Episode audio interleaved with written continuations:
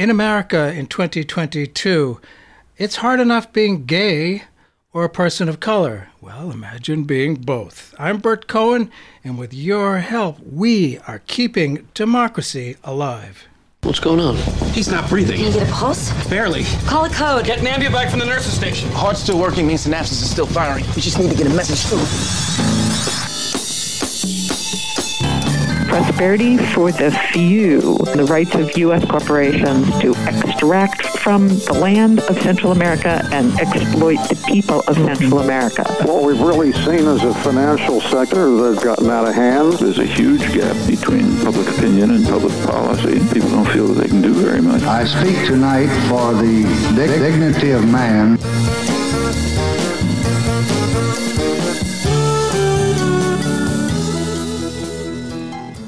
One of the biggest motivators for the Republicans in the midterm election is, of course, the culture war. If one is a person of color, the discriminatory effects are quite well known. If one is a gay person, the effects are also no surprise. And we can't forget the war being waged against immigrants who are said to be invading innocent America. But what if one is all three? a gay person of color from an immigrant community. Wow, that's the jackpot. There's the familiar but erroneous belief that individualism conquers all in America. As a result, the majority of us who are white and straight really don't have an idea of the exceptional piled on hurdles to the common goal of being one's unique self, the person one was always meant to be. But wait, there's more. Imagine being a gay male from a culture known for its reverence of a specific, rather narrow version of its masculinity. Well, there's a new book that we'll discuss today with its author. The title of the book is Brown and Gay in LA, which is filled with moving stories of young men who exist at these difficult, often ignores margins of immigration, race, and LGBTQ issues. Our guest is author of the book Brown and Gay in LA, Anthony Ocampo. Thanks so much for being with us on Keeping Democracy Alive. Yeah, thank you. It's great to be here. Anthony Ocampo is professor of sociology at California State Polytechnic University in Pomona. He's the author of The Latinos of Asia How Filipino Americans Break the Rules of Race, and he's co editor of Contemporary Asian America Tin House and VONA Voices of Our Nation's Arts Fellow. He has published essays in GQ, Catapult, Color Lines, Gravy, and the Chronicle of Higher Education, among others. His work has also been featured on NPR, NBC News, BuzzFeed, and in the LA Times. Well, again, thanks for being with us. This is quite the unique time in American political and cultural history when there are powerful right wing forces determined to reinforce and solidify the domination and control straight white Protestant culture would like to have over all America, despite who we really are. One can imagine it's a special challenge to be both brown and gay. What did you see as the need for this book? How did you come to write this book? Yeah, my my entree into this book was both uh, academic and political as well as personal. So you know to give you the nerdy academic reason i was in grad school at ucla and i was studying um, in, in sociology in my areas were immigration and race. And what i noticed as i would read books and journal articles or even turn on the tv when i would you know see immigration or race on the news what i noticed was that almost all the stories I would hear were about people who we might presume as heterosexual or straight. And at the same time, this was also a period of my life. This was my early 20s when I was coming into my own as a gay man. And so after I do all my UCLA business, I'd make my way over to West Hollywood, California, where I'd be in these social circles um, with other with other people, other men that were very much like me, um, person of color, grew up in an immigrant, immigrant family, also gay.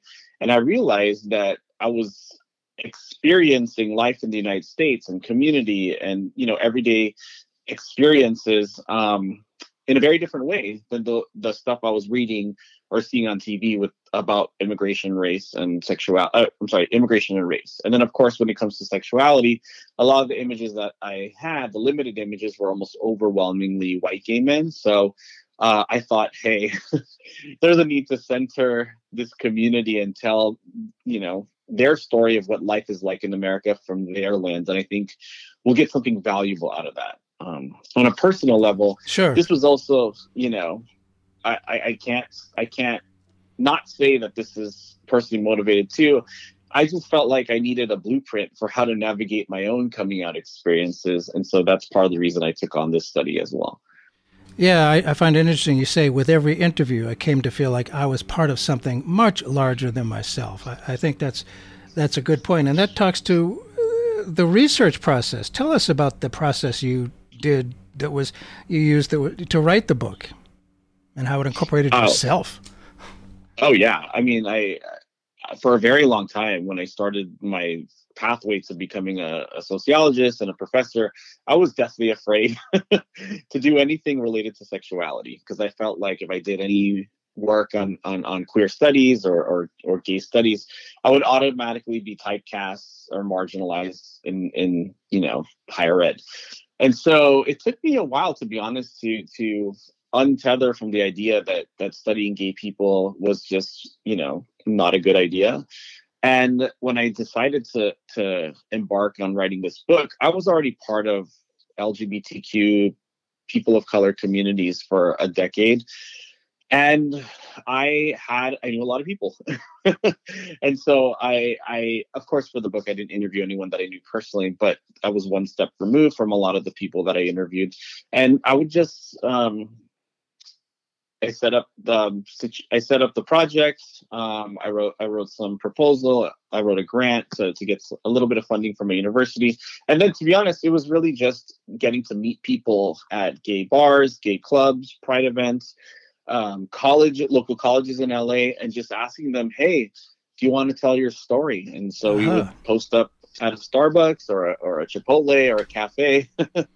and they would share their life story in a way that a lot of them never had the chance to do. Wow, that's eh, good. Good for that must feel good for for these people who were.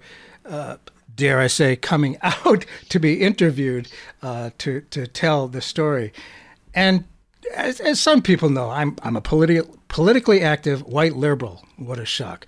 But of course, I know I know many many gay people. But you know what? Virtually all of them are white. Tell us about what you found among those who feel they don't fit the archetype of the ideal gay man within predominantly white queer spaces. What is that archetype? And please tell us about the effect it has on people who are not white.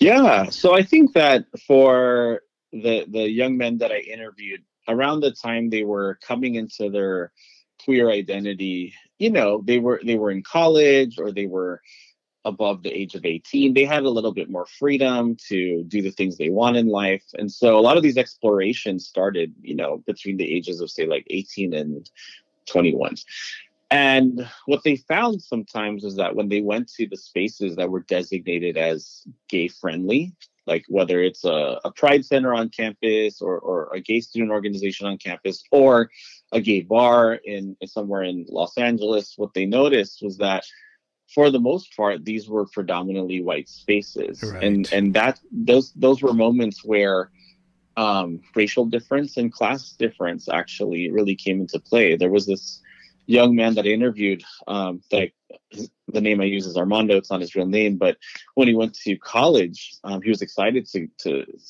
meet other gay people, but he found that a lot of them were just from a completely different class. And he grew up in a super working class Latino neighborhood in, in LA, and a lot of his friends grew up in like New England. So I think like the wealth the wealth differences, the, the, the racial differences, those were a big rift that um, hindered their ability to become part of those communities in the same way as say like mm. a white guy their same age yeah and i can imagine that you know the ideal again you know we, we kind of worship individuality here but to be your best self you know if, if you're if that community even that allegedly safe space is like eh, you know not you're not white.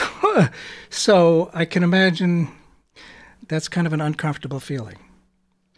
Yeah, and I would love to add something too about um, desirability. So, I mean, sure, the way att- attractiveness and who's considered a member of these communities, who's mm-hmm. considered attractive or hot. Let's just use the, the right. real word. Sure. Um, this was very much organized by race, and so when it came to gay men of color, the ones I interviewed, they found that their entree into these communities might be because, oh, I'm being desired by someone there. But oftentimes they only had two choices. They could either be exoticized or they could be excluded. So there wasn't much in between for them. Wow. Interesting. That's that's good for people to know. I think, you know, that's something that frankly people don't really get that because you know, as white straight people, we don't have that experience. But that that's interesting to do that that research and the idea is to uh, to learn and to grow. And of course, the right wing doesn't want that. They want people, you know, just to not know at all. But anyway, that's a different story. You you fo- you focus on the sons of so-called new immigrants who arrived in the United States after the passage of something, frankly, I had kind of forgotten about the Immigration Naturalization Act of 1965. I remember the Civil Rights and Voting Rights Acts of 1965, but I don't remember what the INS Act was. What was it? What was its intent? And how might that be a dividing line as it relates to your focus? Yeah, so in the early part of the 20th century, there was a lot of efforts to exclude um, quote unquote undesirable immigrants. Oh yeah, ones ones yeah. from like Asia um, or darker skinned folks. Um, and then, of course, in 1924, the U.S. basically it was like, we're closing the borders to right, any right. like non-white immigrants. And uh, as you know, there were recent members of the past administration who were like, we need to resurrect 1924. right. um, but, you know, when, when Johnson was president in 65, the, there's this Immigration Naturalization Act that I don't actually think, from, from what I've read, Johnson anticipated that it would open the floodgates for um, for immigrants from Latin America and Asia to want to come to the U.S., which is which is interesting because I mean the U.S. likes to get itself involved everywhere around the world. So part of that means that you instilled the sense of the American dream all over the world. So why wouldn't immigrants be coming to the U.S. after 1965? So my parents are part of that group of people that came as professional Filipino immigrants, but there were a lot of other immigrants that came of all different occupational statuses and, and class levels. So um, racially, the United States became way more diverse. It became it's still a black-white society in a lot of places in a lot of ways, but sure. you know we have this new um, like um, brown folks were emerging. The government and the, these countries didn't really know how to categorize them, and so there was a lot of reshuffling when it came to the way we understand racial categories in the United States. Oh, interesting. Because uh, yeah, there's been a, a lot of anti-immigrant uh, history in these currently United States, and uh, and you know there was anti uh, Asian, anti Eastern European, my background. Uh, but uh, 65, yeah, it's it started to change, and I, I think that's a very good thing. And just a little uh, parenthetically, I think had it not been for the war in Vietnam, Lyndon Johnson would be remembered as a pretty darn good president. That's my feeling. Uh, yeah, there are a lot of things that happen. I have an unusual amount of trivia knowledge about Lyndon Johnson because in oh. fifth grade we had to we had to choose one president to do a report on, and Kennedy got taken. And I was like, oh crap, who do I do? And I ended up doing Lyndon B. Johnson. Interesting. Well, I don't think dogs liked him particularly because yeah, I remember that scene of him picking up his, his beagle by its ears. But let's not get yeah. too far afield here. I, as a partisan liberal Democrat, c'est moi, I can't help but notice, and frankly, you know, as I look at the elections coming up, I can't help but be troubled by the pronounced swing to the right among a lot of Hispanic Americans. Latino and Filipino gay men were raised in almost exclusively deeply religious Catholic families, you know that, and giving the ugly context of the blatant Trump led racism against brown skinned immigrants. I, I would like to understand this shift to the right you know, because Trump was, you know, trying to shut the border, build a wall. My guess is, but but this is just a guess. It's a, concerns about manhood, the dominant, the male dominant culture which overtakes, maybe over can overtake concerns about racism. What can you tell me, please, about this? I, it, it confuses me. It is. It confuses me too, and and in a lot of ways, the way you're the, the way you talk, Bert, is very similar to the way I am around my Trumpy extended family like little little comments under the breath. I, I don't I didn't get it for a very long time. And so um a couple years ago I ended up getting assigned a story and which which involved going to a, a, Filipinos for Trump rally and a Latinos for Trump rally. Oh my! And it was a oh my moment. Better you than me. I know it was. Uh, it was. It was like physically difficult to be there and to hear what was going on. But sure. I think a lot of people assume that like abortion is the driving force for why Latinos or Filipinos would vote for Trump. They're like, oh, you know, anything to anything that gets abortion abortion to be um, unlegalized, like we're gonna go for it, even if it is this heinous character that it that we have to support. Mm. But but what I realize is that it's actually much more nuanced than that. And I really, really started to notice that what was what was happening was that there were these immigrants, children of immigrants, who were really buying into this notion that there's a good kind of immigrant and a bad kind of immigrant. Whoa. So even though, you know, Asians were targeted by Trump, right, or Mexicans were targeted by Trump, there is this belief among this segment of, you know, right wing people of color that I am not like those uh, immigrants that you're speaking oh, about. Interesting. Um, it's really kind of gross to say the least, but that was the that that was happening. A lot of like, I'm the good kind of immigrant, the one that did it like came here the proper way, the one that is ascribing to American ideals, the one that's not trying to divide us by talking about race. Uh, and I think that really catapult people in a direction toward the right. And once you're sort of embedded in those spaces, I have to give it up to these right wing organizations. They're quite sophisticated. I'm the good immigrant. I'm the one that's law abiding, the one that came here the right way. And I think that um, what I was saying earlier sure. was that right wing organizations are quite sophisticated at trying to, dare I say the word, like, I think that right wing organizations are, are quite sophisticated at once they get you know someone's foot in the door they're really good at cultivating a sense of connection with them and, and in a way that they they demonize uh-huh. folks on the left and try to gaslight the messages that are out there and then they in my opinion from what i've noticed like love bomb um, any person of color that decides to be part of the republican contingent oh, yeah. because yeah. and then i think like what that does is that the Republican Party can be like, look, see, we're not racist because we have, you know, such and such who's Filipino or who's Mexican American and they support us. So what is your problem? Yeah, and I can see that and, and, and I can see how people who are welcomed like that kind of appreciate it and feel somewhat special about that. Interesting. For those who may have just tuned in, Bert Cohen here. The show is Keeping Democracy Alive. It's a heavy lift. We need everybody involved in this. Uh, and the show today, we're talking with uh, Professor Anthony Ocampo, who's got a new book, Brown and Gay in L.A. And we're learning stuff that well, a lot of people don't really see. And I, I know, you know, a lot of white uh, people, and it's hard enough to come out you know, as gay in white non-Catholic families. What is unique about coming out to immigrant parents who are probably Catholic? That's got to have some special difficulties. Yeah, lots.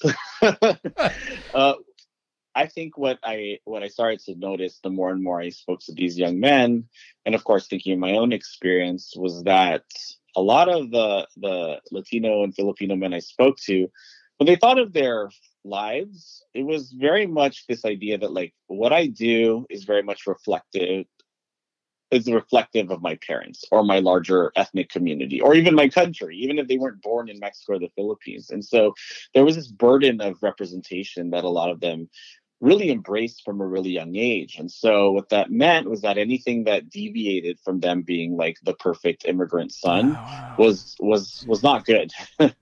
and and that was a that was a that was it was the case that folks felt like if I'm if I'm gay, that's gonna ruin my parents' American immigrant American dreams. Huh. The Catholic thing, though, of yeah, course, adds a, a new element. I mean, most explicitly, there were folks that went to churches where the priest would publicly like denounce mm-hmm. same-sex marriage mm-hmm. or um, gay content in movies and as well as other issues like abortion and, and euthanasia. I remember that from um, the interviews and even my own Catholic church. And so it wasn't a welcome space. And for for a lot of these young men, they grew up believing that to be Mexican is to be Catholic, to be Catholic is to be Mexican, and same for Filipinos. And so if you if they feel ostracized from the Catholic Church, they're going to feel ostracized from their ethnic community as well. Yeah, interesting point. And who wants to be ostracized? You know, if you don't have exactly. That's you know, why come out if you can keep it sort of down and quiet and you know, get along to go along. It it, it does help quite a bit. And can I add? Can yeah, please. Oh, go that? right ahead. Yes, please do.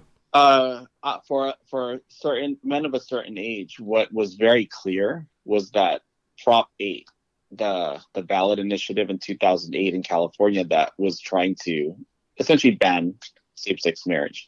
Huh. That was actually a, a, watershed moment for a lot of young men who were sort of on the like they were still kind of Catholic-ish, culturally Catholic. Mm-hmm. For for a lot of them, the way that the church handled the way they discussed Proposition Eight became the push-out factor for for for a good number of the of the uh, gay sons of immigrants that I interviewed.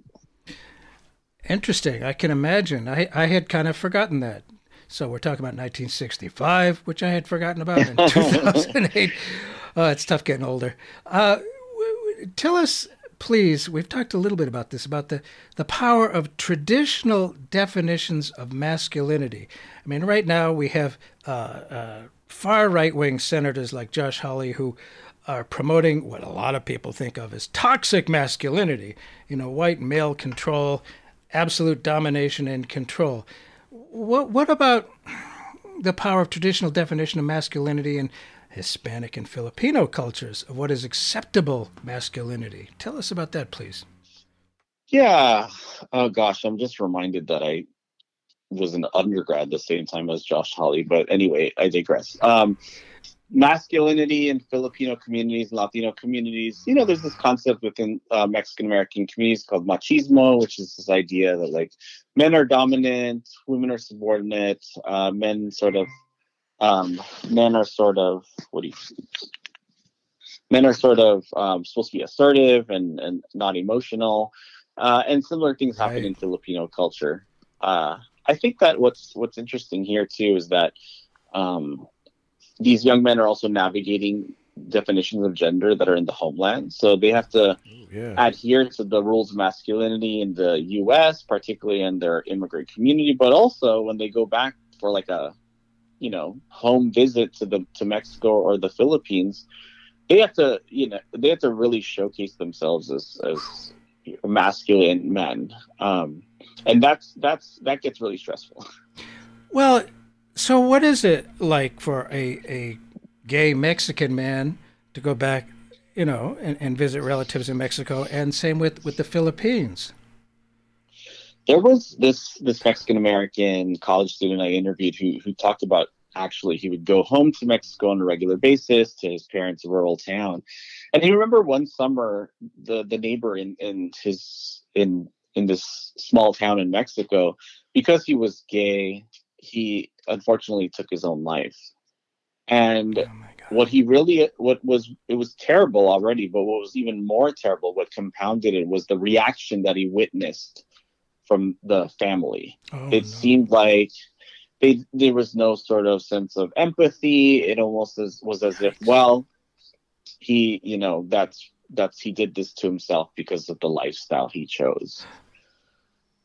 And I think in the in the case of the Philippines, there were um, what's interesting in the Philippines. There's there's there's sort of like a very public image of, of queer people in, in communities and in TV with um, like very flamboyant um, right. gay men who transgress gender. It's not unlike things that happen here in the U.S. But I think what what they see when they go home is that when it comes to these gay men who are typecast as gay men as like the hairdressers or the you know the fashion uh-huh. the ones that work at the boutiques what they see is like oh these men the only purpose they serve in society is for comic relief or they're just oh caricatures. They can't they can't they can't be like real members of the family. They can't have their own families so to speak.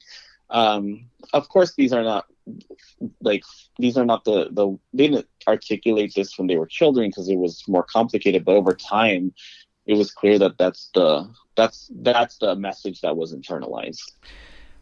Wow, that's quite frankly that's that's upsetting and depressing. What what can I mean? If people, you know, g- gay people go back to Mexico or, or, or Philippines, is there change starting to happen there? I mean, I know we're talking about America and what can be done in America, but you know, we, we all have, most of us have feelings and, and don't want uh, people to, to feel like they have to hide and be hurt. I, I know there's, and we'll talk about some degree of, dare I say, progress here in America, but, but what about those areas? What, what can, you know, Mexi- gay Mexicans, gay uh, Filipinos do in, in those, uh, when they go back? Uh, what have they, what have you learned that, that works? Yeah, I think like the U.S., um, Mexico, and the Philippines are really diverse places, and the regions really define like how welcoming uh, they are of gay people. And in my experience in the Philippines, I haven't been in a couple years for obvious reasons. um, I was really surprised by how accepting my um, gay family members were over there. I brought I was there with my partner. They were uh-huh. super welcoming. It was almost um, the best part. It almost felt uneventful. Good. that that was really great. And uh, and you know my partner and I and, and and you know other friends of ours that we've gone to like Mexico City. Other friends go to Puerto Vallarta. And the sense I get is that in those spaces, that it's quite open. You can live your, you can be your best gay self in those places too. I think what ends up being more challenging is is smaller towns, which isn't hmm. unlike what what happens here in the U.S. Um, ah. smaller towns are less metropolitan, less exposure to diversity, and in any case, whether it's race or sexuality, the less you're exposed to folks yes. interactionally, it's going to be really easy to fall back on the stereotypes that that come to mind. That's a good point, and I, I was very impressed. I have to say, I saw a Ted Koppel interview about. Uh, the, the the notion of Andy of Mayberry, when there was that show on TV back in the in the '60s, and he interviewed people in the less densely populated, almost entirely white, you know, Middle West. You're right. There is a big cultural difference there. They they want to keep it that way, and mm-hmm. and somehow they feel threatened. Whereas in the here I am in the Northeast, you know, it's a bit different here, and on the two coasts, it's a bit different. But your book is actually about L.A. How did you choose yeah. that title, Brown and Gay in L.A.? That's a pretty hip place, isn't it? It is. It, it rhymes, which is nice. True. uh, publishers love that when the oh, geez, you're right. catchy. Uh, um, I went through a lot of titles in my head, some which were like super academic and boring. So I'm, I was yeah. happy to land there. but LA um, is a um, big city. It's not. It's not a, a, a, a uh, you know. There's a lot of people there. It's it's pretty cultured. It is, and and historically, LA has been the the the mecca for for folks that want to like live their best gay mm-hmm. selves, whatever part of the country they're from, or whatever state or country they're from, LA is the place to be, right? Mm-hmm. At, at, the same time, you know, it, even if LA has a lot of pockets where you can be gay publicly and open, like West Hollywood or Silver Lake, it's still the case that um, gay spaces are very racialized. And uh. then, ah. you know, like communities of color are very heteronormative, or any community is very heteronormative. And so um, I think that has changed tremendously over the past 10 years in LA. Um, and so it's, I, I, definitely get the sense that to be gay in LA is quite um, uneventful in ways that it wasn't when I was a teenager and, and young adult uh, or in a child. But it's, it's, it's not perfect, right? It's not perfect. It's still the case that these you know gay men of color experience very racist things in West Hollywood, and it's still the case that there are young queer kids that, that grow up in you know in, in their in their high schools and they're still getting bullied. Sure. It's very it's so oh, nuanced, yeah. right? So um, there's there's still even though there are these safe white gay places, but mm-hmm. a, a man of color in these safe spaces, there's still subtle racism or, or stratification?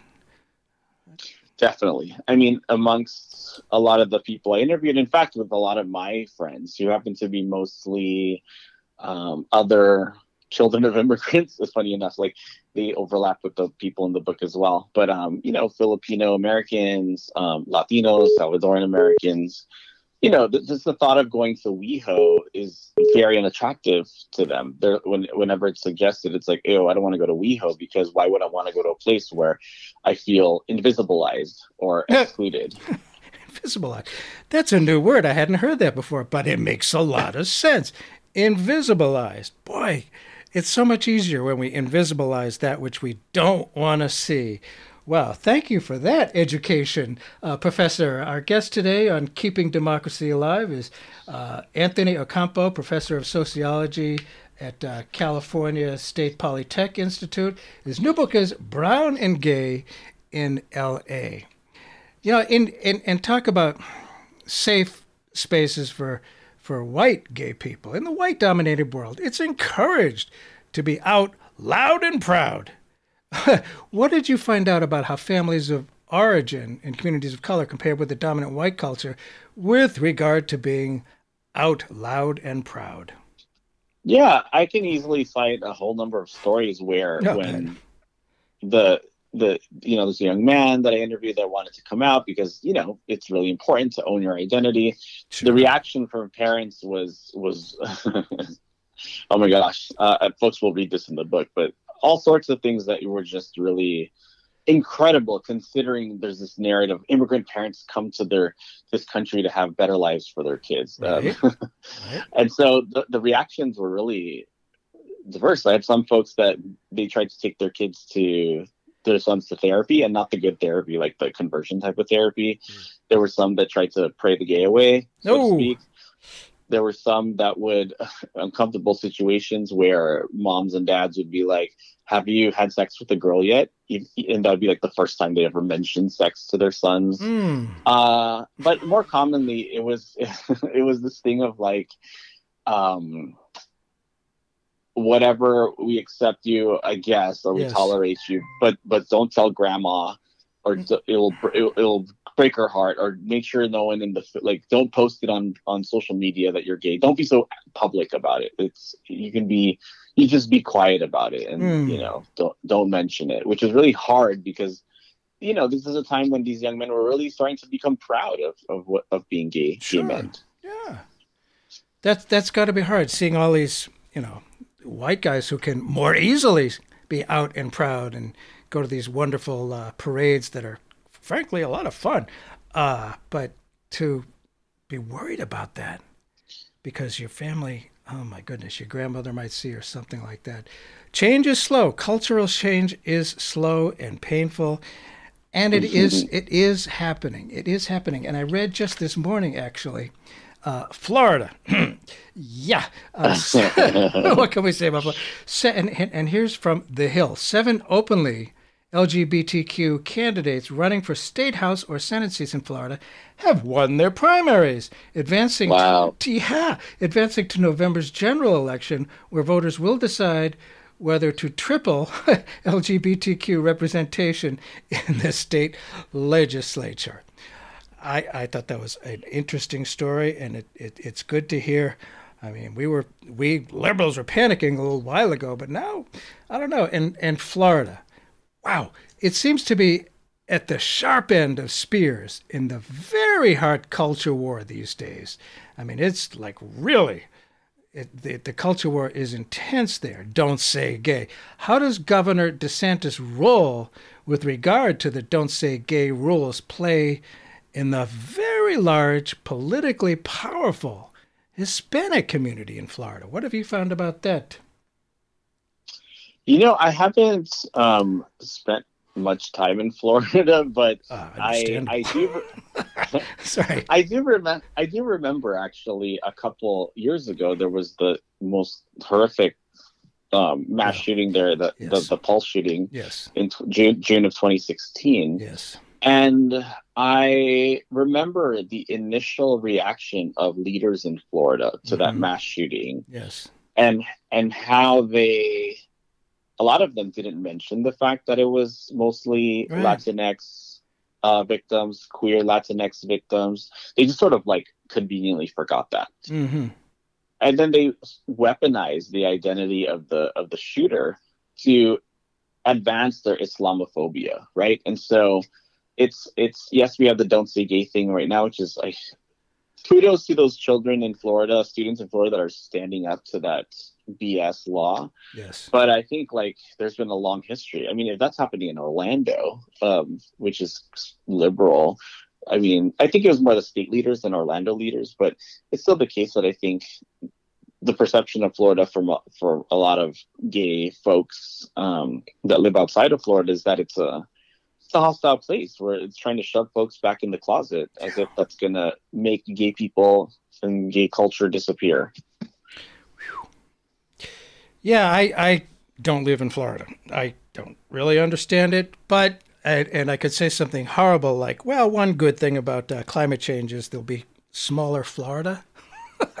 oh my god bert I know that's terrible, but the the Pulse nightclub shooting that was a really significant event event in 2016, and Florida's governor at the time, Rick Scott, he labeled the shooting as terrorism terrorism against Americans. It was kind of straightwash and whitewash what had actually occurred, uh, because you know, I think if people even remember the Pulse nightclub shooting, they remember, oh yeah, it was a gay nightclub, and and a lot of people got killed, and it was a horrible thing. But was it, you know, terrorism against Americans? And what what about that long term effect of, of you know Rick Scott saying, oh, it's it's against Americans, and and leaving out the fact that it was largely for uh, the gay Hispanic community. Yeah, I, I, it was it was really hurtful and it was bad. disappointing and it was devastating. I mean, the thing about Pulse, it was a shooting in a gay club in Mhm. Orlando, a gay gay Latino club in Orlando.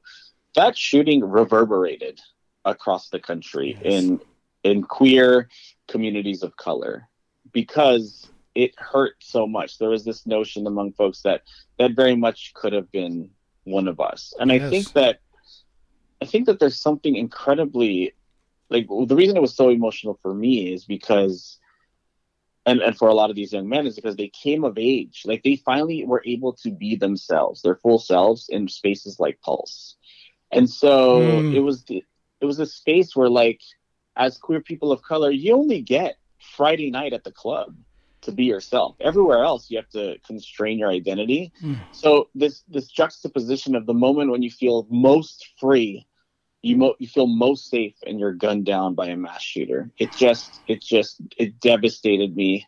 And i'm sure i mean i'm not even from florida or orlando and i didn't even know anyone. I can't even imagine for folks that are from um, that area who for whom pulse was actually a, a place they went um, but a lot of my a lot of people that i interviewed were very much affected by the pulse shooting because it was just um, it was just it, it, it was the same like these places are like church for like even so they, these places like church it's like a sanctuary for them that just was obliterated in in one evening Wow. I, I, I frankly don't remember if the shooter, what happened to him. Did did I'm assuming it was a he. Did he uh, say he was trying to kill gay people?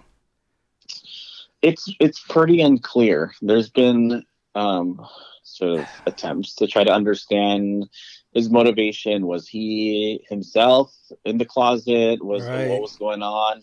It's it's it's really messy, and that that's the problem when you straight wash these incidents is you can't really get to the the the the kernel of what was actually going on because you're unwilling to use the complicated language and understand these communities in such a way that you could actually try to figure out what the what the f happened. Right, right.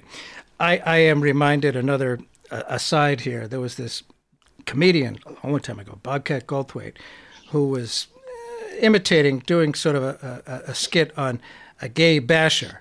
And there's this straight white guy, like 19 years old, who's bashing this gay person, saying, "I hate you, I hate you, because because you're queer, because you're a fag, and because because I'm kind of attracted to you, and I don't know what to do about it." And I, a lot of that going on. People, you know, they they, it's inside. I mean, there's such a there are people who want to say you're either male or female. That there's just two, you know, the macho male and the and the you know prissy female, whatever. It ain't like that. There's a lot of variation, and I think we're starting. I hope the heck we're starting to get that. You know, it, it's not just the two uh, uh, uh, roles that there can be there. That there's. I mean, so what? Who cares? You know, since when did one marriage affect any other marriage? Speaking of which, uh, one of our favorite people, of course, Judge Clarence Thomas, has Uh, he's openly called for the repeal of same-sex marriage. What role do you see brown gay men playing in the latest front for equal rights in, in issues like this? And you know, the the assault is coming on stronger than ever. I think. yeah, I think there's examples of a lot of um, brown gay folks who have stepped up to the challenge to speak out publicly, run for office. Here in Southern California, you have Robert Garcia, who's openly gay and, and Latino, who very much uses his platform to to denounce any sort of attacks on same-sex marriage, wherever it's coming from. And and that's important because if I was a young kid that was in the closet struggling, if I saw my mayor who looks like me and is like me, that would that would make me feel like there's a tomorrow when folks like Clarence Thomas are trying to drag us to yesterday. Absolutely amazing. Well, people are afraid. I mean, and fear is fe- afraid. People are afraid of what they don't know, what they don't understand. You know, and I, I have found, you know, among white people that when, you know, years and years ago, they may have, you know, been concerned about homosexuality, but they didn't realize that they know a lot of men who are gay. And once they realize that, oh, okay.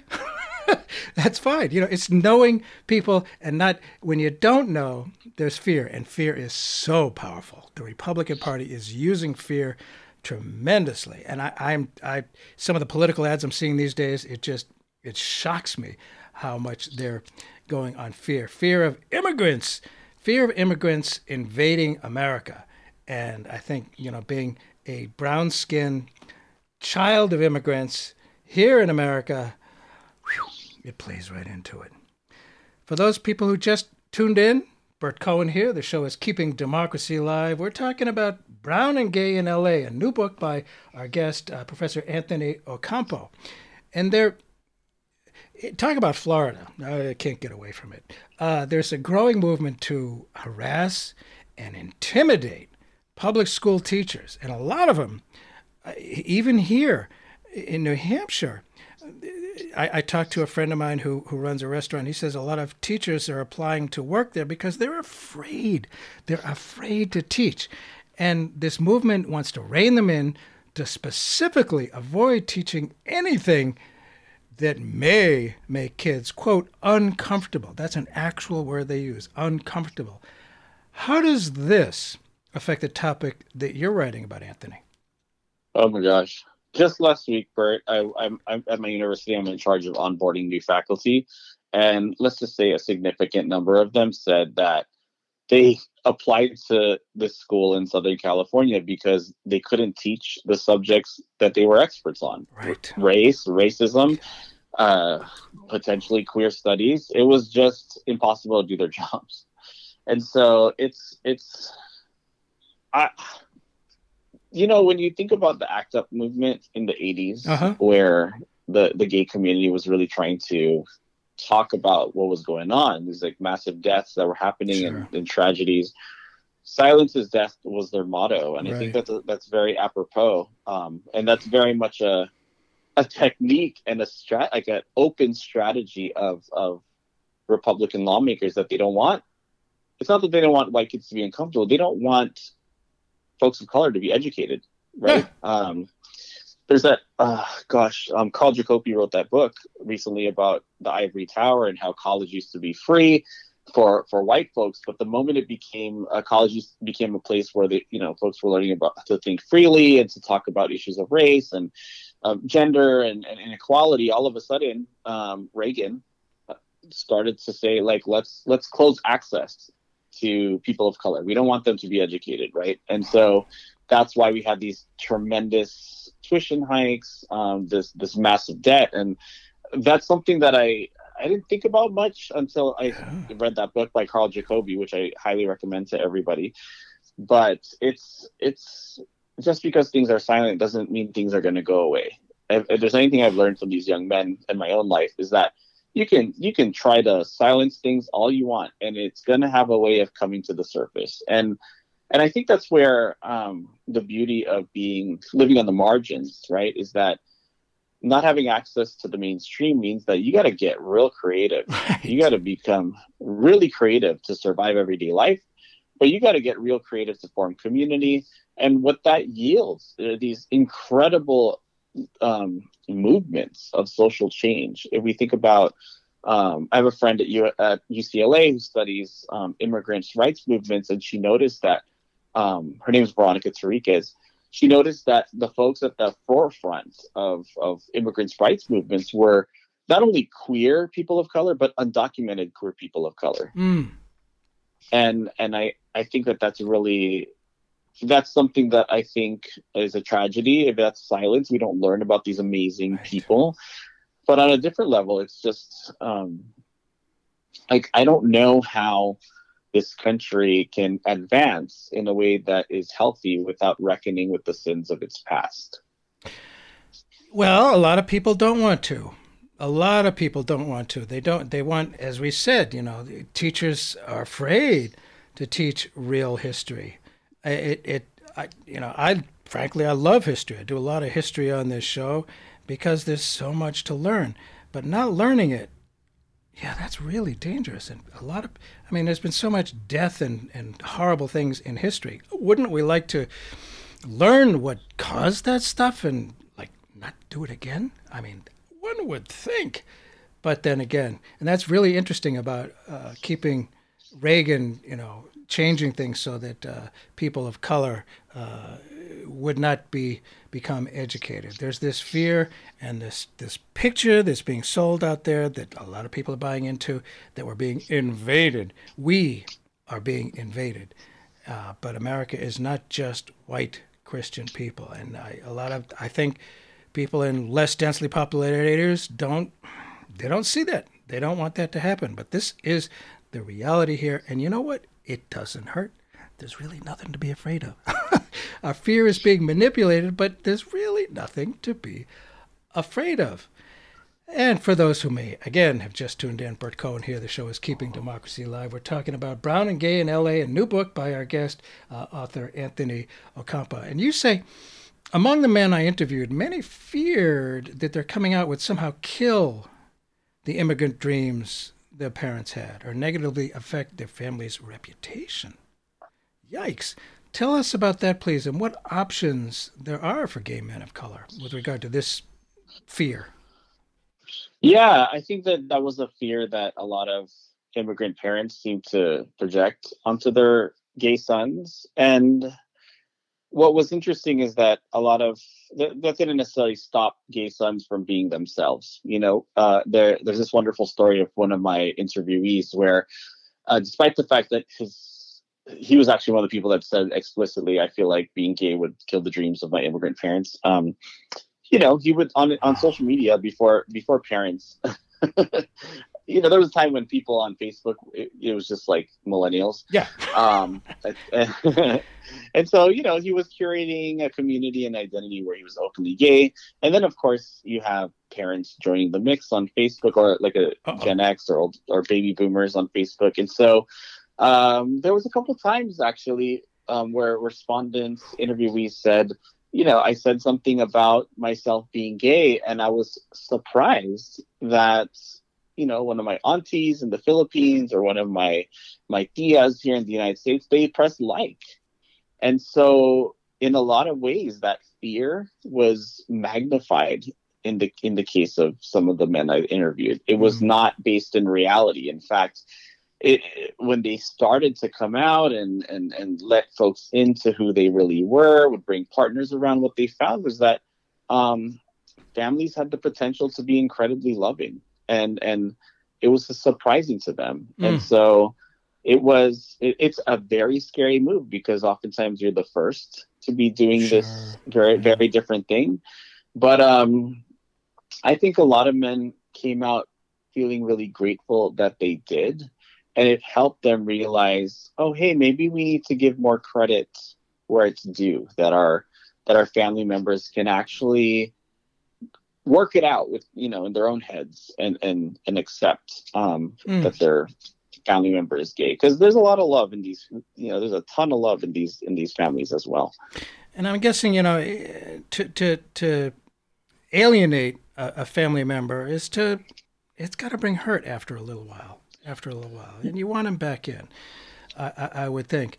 In recent years, Hollywood has has made a lot of movies and TV shows with gay people, generally white gay people.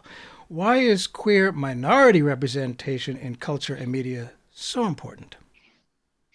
yeah i mean i'll be the first to tell you i, I love a lot of those white gay shows uh, they were the only thing I had for a long time. Yeah. Um, and they were touchstone for many of the men that I interviewed as well. Um, show- folk- shows like Queer as Folk, which is like Mhm. pretty much all white people, the old one, that is. Um, but I, there were a series of shows that emerged in the early aughts, um, and even now, like shows like Noah's Arc, which is like a gay black sex in the city. Of course, before that, there was Paris is Burning and there's shows like Love Victor, which is about a Latino family and a, Oh, and a gay son. It's um, what I really noticed in terms of um, my reaction to these shows is that there's something that really hits. It hits in a way that even like the white gay shows don't hit Mhm. because they're able to cover all facets of the identity everything from coming out to family obligation everything from um, you know having your first gay kiss to experiencing racism right i feel like those are major parts of the experiences that um, that make me who i am and to erase 50% of it.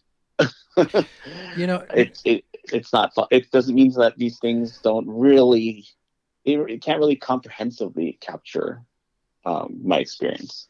Well, it's good to know that that that, that is is happening, uh, and that uh, you know I can see why the right wing has so long hated Hollywood because they get it. They want to. I mean, they're about making money, and they want to reach as many people as they can and make their advertisers happy.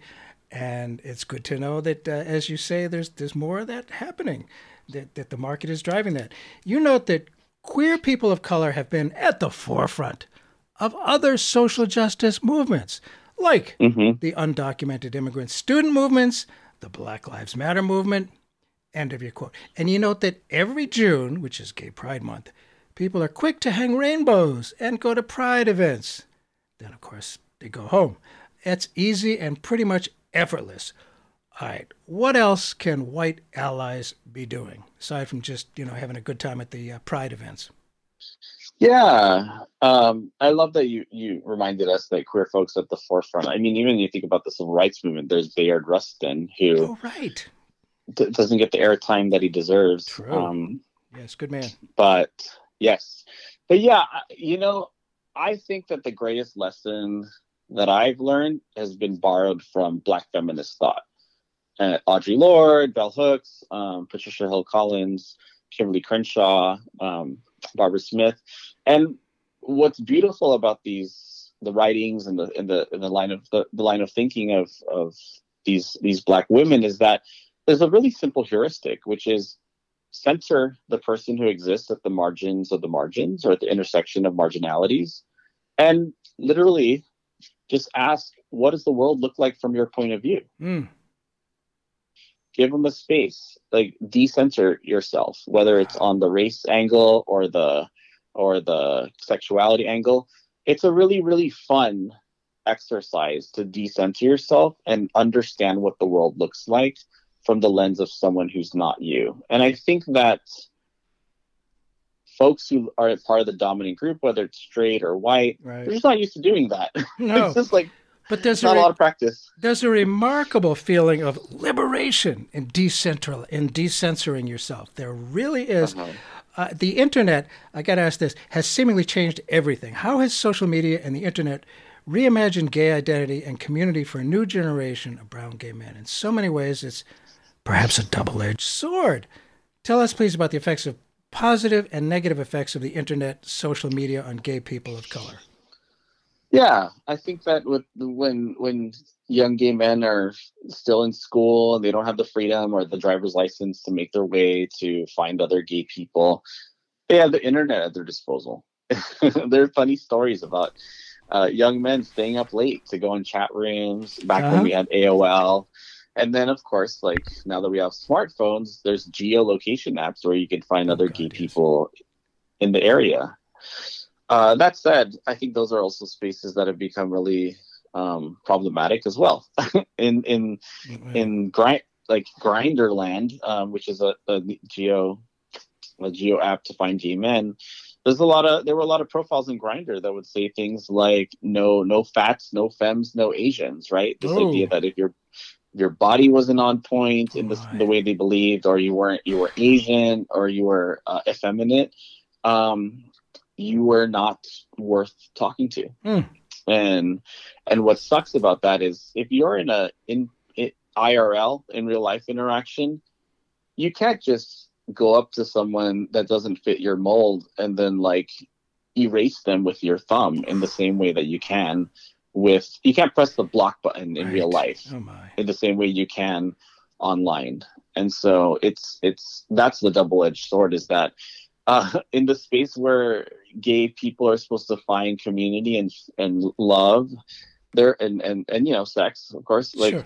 they're they're experiencing racism. And that that obviously we know that racism has significant health effects negative health effects and mental health uh, psychological effects um and and we're not even we're we are just scratching the surface about talking about the impact of racism in these virtual spaces Yeah, well, the work has begun. There's a lot more work to do, but uh, liberation, you know, decensoring yourself, it's it's very very good. It can provide a lot of you know real freedom and and real liberation. That that's a very good feeling.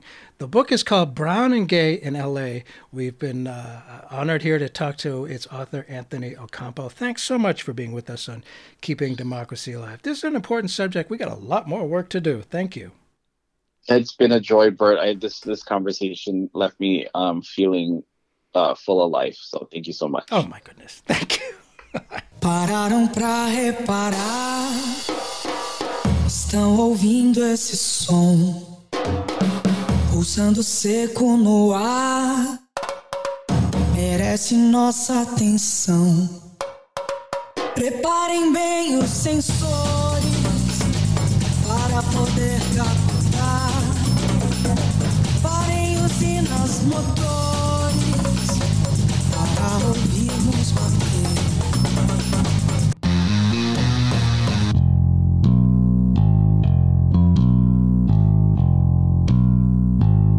If you like today's show, subscribe at the website Keeping Democracy Alive, Stitcher, or Spotify, or iTunes. Don't miss a single one.